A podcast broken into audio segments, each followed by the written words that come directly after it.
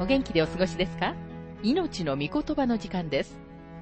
この番組は世界110カ国語に翻訳され、1967年から40年以上にわたって愛され続けている J. バーノン・マギー神学博士によるラジオ番組スルー・ザ・バイブルをもとに日本語訳されたものです。旧新約聖書66巻の学びからホセア書の学びを続けてお送りしております。今日の聖書の箇所はホセア書1章2節から11節と2章1節から4節です。お話はラジオ牧師福田博之さんです。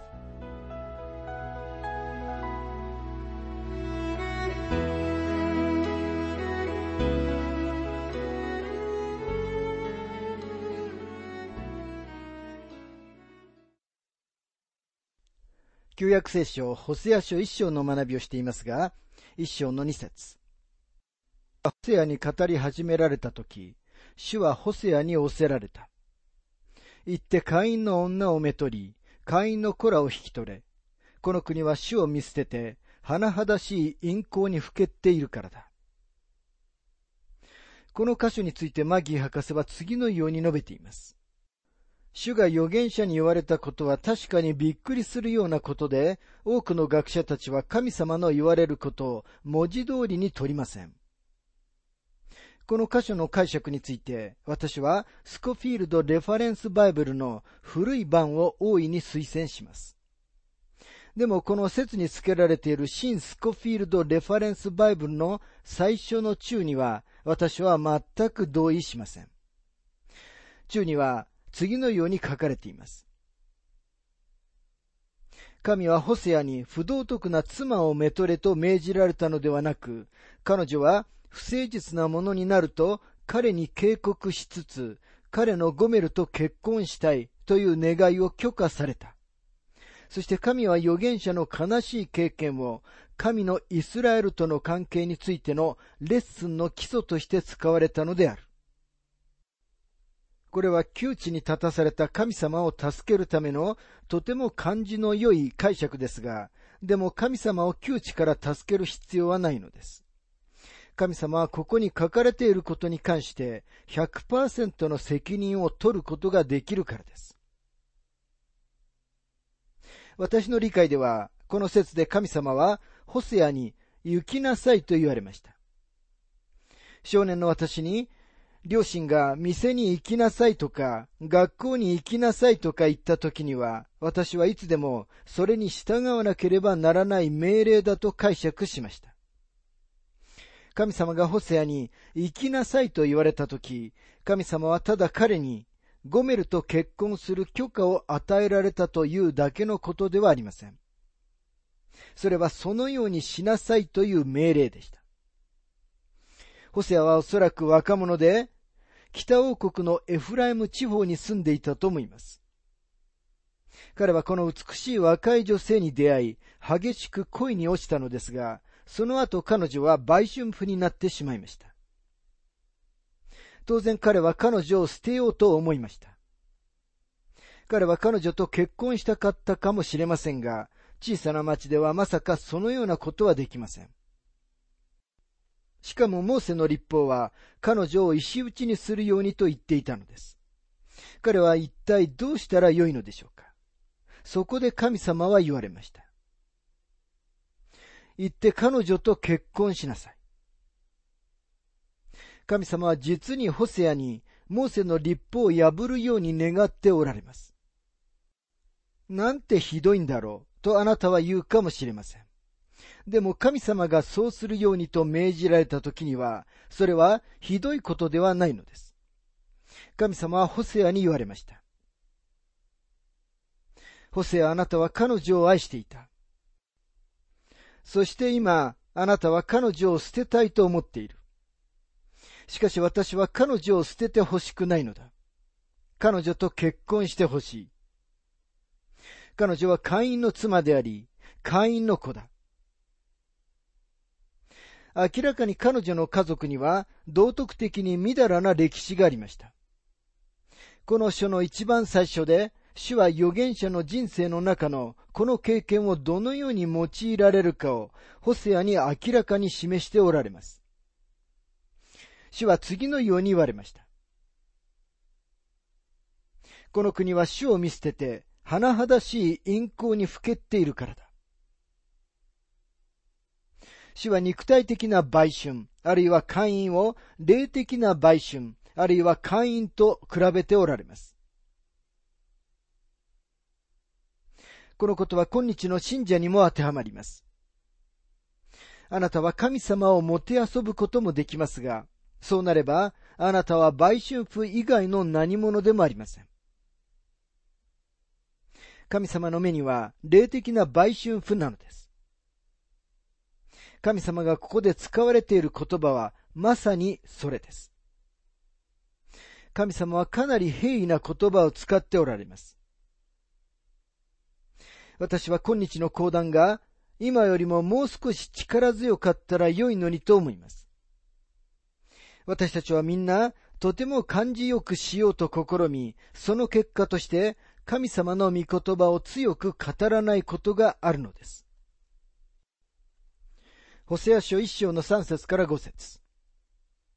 そこで彼は言って、ディブライムの娘ゴメルをめとった。彼女は身ごもって彼に男の子を産んだ。主は彼に仰せられた。あなたはその子をイズレールと名付けよう。しばらくして私はイズレールの地をエフーの家に報い、イスラエルの家の王国を取り除くからだ。その日私はイズレールの谷でイスラエルの弓を折る。結婚だけでなく子供たちもイスラエルの国のために現実の霊的なレッスンを示すようになります。イザヤの子供たちもまた国のための霊的なメッセージを持っていたことを思い出してください。息子の名前はイズレールです。それは神様は散らされるという意味です。神様は、私はイズレールの血の報いをすると言われます。イズレールは町の名前であり、また同時に有名な平原の名前でもあります。アルマゲドンの平原、あるいはエスドラエロンの谷です。その地には長く血生臭い歴史があり、またそれと同じような将来が待っています。なぜならこの場所が最後の戦いが終わる場所になるからです。神様はここで神様が北王国を散らされると言っておられるのです。ホセア書1章の6節。ゴメルはまた身ごもって女の子を産んだ。主は彼に仰せられた。その子をルハマと名付けよう。私はもう二度とイスラエルの家を愛することはなく、決して彼らを許さないからだ。神様は彼女をルハマと名付けられました。これは彼女が父親の愛を決して知らないという意味です。前にも言った通り、彼女は孤児ではないのですが、誰が自分の父親であるかわからなかったのです。このことはホセアの家庭のスキャンダルを暴露します。神様はこの状況を通して偶像礼拝に陥ってしまった北王国の人々に言っておられます。あなた方は私の愛を知ることはない。なぜなら私はあなた方の父ではないからだ。信仰を持っている人が一線を越えるという可能性についてはいつでも疑問が出されてきました。つまり、クリスチャンが神様の恵みが届くことのできないほど、あまりにも深く罪の中に沈むことができるかということです。私は神様がご自分の恵みによって手を差し伸べて、あなたを救うことができない場所にあなたが行くことはできないと信じていますが、もしあなたが神様の恵みと憐れみとを拒み続けたなら、その一線を越えてしまう日が来るとも信じています。これは神様の恵みがあなたに届くことができないということを意味しているのではなく、あなたの中に神様の恵みが捕まえることのできるものが何もなくなってしまうということを意味しています。あなたはあまりにも長く神様をもて遊ぶということができるのです。イスラエルの国はそのようにしました。そして神様が、私はもはやあなた方を憐れまないと言われる時が来たのでした。ホセア書1章の7節。しかし私はユダの家を愛し、彼らの神、主によって彼らを救う。しかし私は弓、剣、戦い、および馬、騎兵によって彼らを救うのではない。しかし私はまだユダの家を裁く用意ができてはいないと神様は言われます。なぜ神様はユダの命を助けられてイスラエルにはそうされないのでしょうか。それはダビデのためにです。ダビデのためにソロモンの支配の下で王国を分裂させることはないと神様は言われました。何度も何度も神様はダビデのために南王国を救われると言われたんです。このことを非難して公平ではないではないかと言いたい人がいるかもしれません。私にはこれが公平であるかないかはわかりませんが、神様が私に憐れみを示してくださったこと。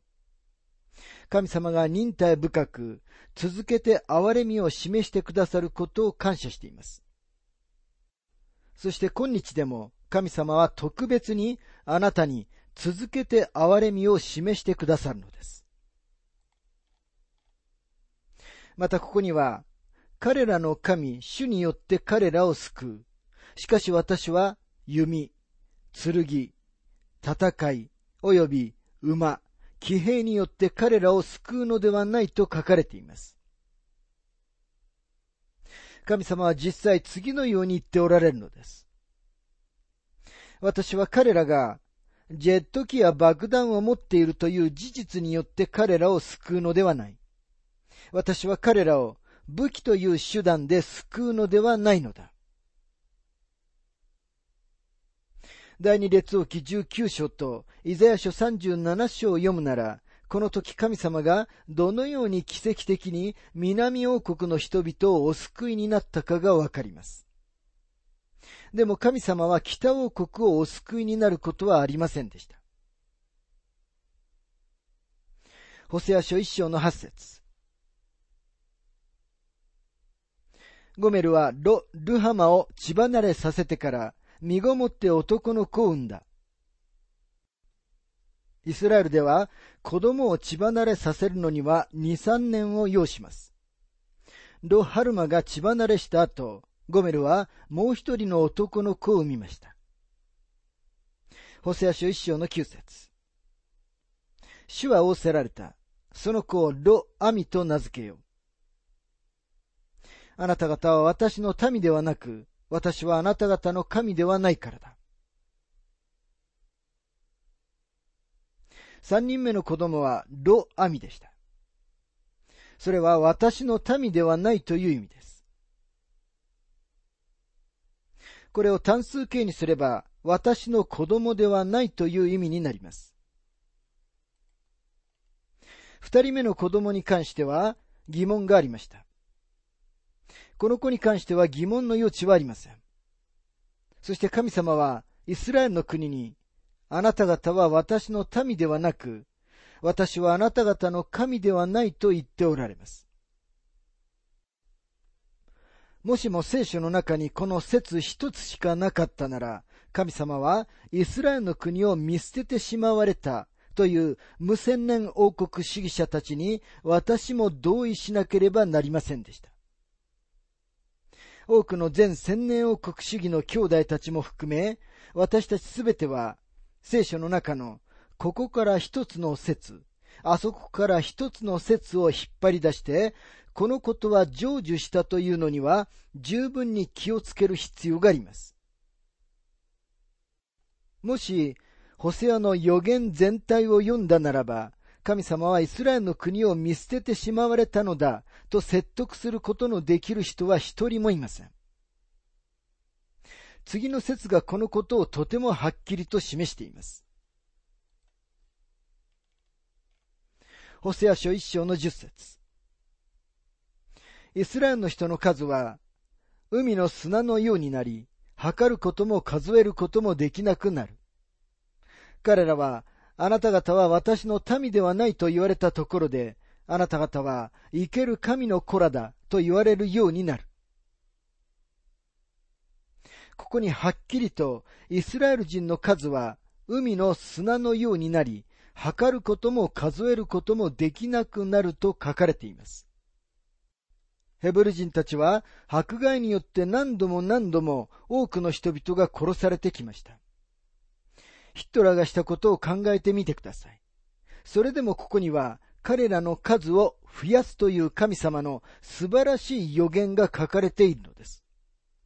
彼らはあなた方は私の民ではないと言われたところで、あなた方は生ける神の子らだと言われるようになるのです。その日には神様への大きな立ち返りが起こります。神様はイスラエルを見捨ててはおられません。神様の御言葉全体を読むとき、それがはっきりします。ホセア書1章の11節。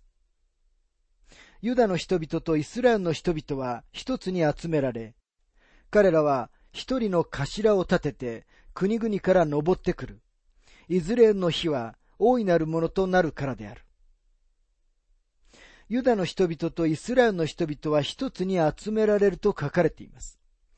民は一つにならなければなりません。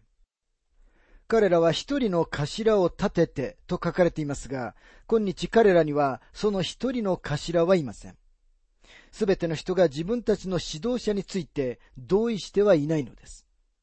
ホセアの予言で言及されている一人の頭とは、もちろんメシアのことです。国々から登ってくる。イズレールの日は大いなるものとなるからであると書かれていますが、これはなんと素晴らしい予言でしょうか。でも私は、現在イスラエルが自分たちの地に帰っているのは、旧約聖書の予言の成就であるという見解には同意しませんと、マギー博士は述べています。さて、ホセア書2章の学びに入りますが、この章は、イスラエルの国に関する5つ目の素晴らしい予言で始まります。前の章の最後の2つの節で、私たちは以下のことを見てきました。1つ目は、イスラエルは大きな人口増加を経験する。2つ目は、民の中に大きな神様への立ち返りが起こる。3つ目は、北王国と南王国がもう一度一つになり、12部族が再び一つの国を形作る。そして4つ目は、彼らは自分たちでメシアである一人の頭を任命する。そして5つ目は、ホセア書2章の1節にこのように書かれています。あなた方の兄弟には私の民と言い、あなた方の姉妹には愛されるものと言え。アミは私の民、そしてルハマは愛される、または憐れまれるものを意味します。神様は民に向かって、ご自分があなた方は確かに私の民であると言われる日が来ようとしていると言っておられるのです。これから3章で見ていくように、神様はイスラエルの国を決して見捨ててはおられません。このことを理解することがとても重要です。神様はイスラエルを見捨てられたと教える人たちは、旧約聖書を霊的に解釈するか、あるいは大いに割引しています。もし旧約聖書の文字通りの意味を剥ぎ取ることができるのなら、新約聖書にも同じようにする自由が与えられることになってしまいます。あなたは、ローマ人への書簡や、ヨハネの福音書3章16節の文字通りの意味を奪い取りたいと思われるでしょうか。新約聖書にそのようなことをすることはできませんし、私は旧約聖書にもそのようなことはできないと信じていますと、マギー博士は述べています。ホセア書2章の2節。あなた方の母を咎めよ。咎めよ。彼女は私の妻ではなく、私は彼女の夫ではないからだ。彼女の顔から姦淫を取り除き、その乳房の間から姦通を取り除け。神様はゴメルの罪を国に当てはめておられるのです。ホセアは遊女になった女性と結婚しました。そして彼らがしばらく結婚していた後でさえも、彼女は再び売春に戻ってしまったのです。そしてその間ずっとホセアは彼女を愛していました。世界中で最悪の罪は、殺人でも、盗みでも、嘘をつくことでもありません。聖書が教えていることから判断すれば、人が犯すことのできる最悪の罪は、自分を愛してくれる人に対して不誠実であるということなのです。このことを私たち自身の生活に当てはめて、クリスチャンが犯すことのできる最悪の罪とは何でしょうか。多くの人たちが、最悪の罪は殺人や嘘をつくことや貪欲であると感じます。でも最悪の罪は、あなたをあがない、あなたを愛してくださっている神様に不誠実であることです。それよりも大きな罪はないのです。神様は言われます。あなたの母親のところに行き、彼女と論争せよ。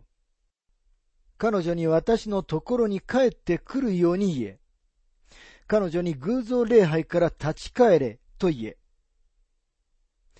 ホセア書2章の3節。そうでなければ私は彼女の着物を剥いで裸にし、生まれた日のようにして彼女を晒し、彼女を荒野のようにし、砂漠のようにし、乾きで彼女を死なせよ。もし彼女が悔い改めないのなら、神様は彼女を裁かれます。ホセアに関して言えば、彼は預言者エレミヤほどには心優しい人物ではなかったのではないかと思います。ホセアは彼女に対して次のように言ったのではないでしょうか。もし彼女がこのような生活を続けるなら、私は彼女が石打ちになるように意図する。他の手段はないからだ。ホセア書2章の4節。私は彼女の子らを愛さない。彼らは姦淫の子らであるから。私は彼女の子らを愛さないと書かれていますが、神様は国の罪を、この国を形成している個人個人に当てはめておられます。彼らは私生児であり、神様は彼らを裁かれます。イスラエルの歴史のこの時、明らかに国全体が偶像礼拝に陥っていました。神様は彼らが姦淫の子らであるから、イスラエルの子らを愛さないと言われるのです。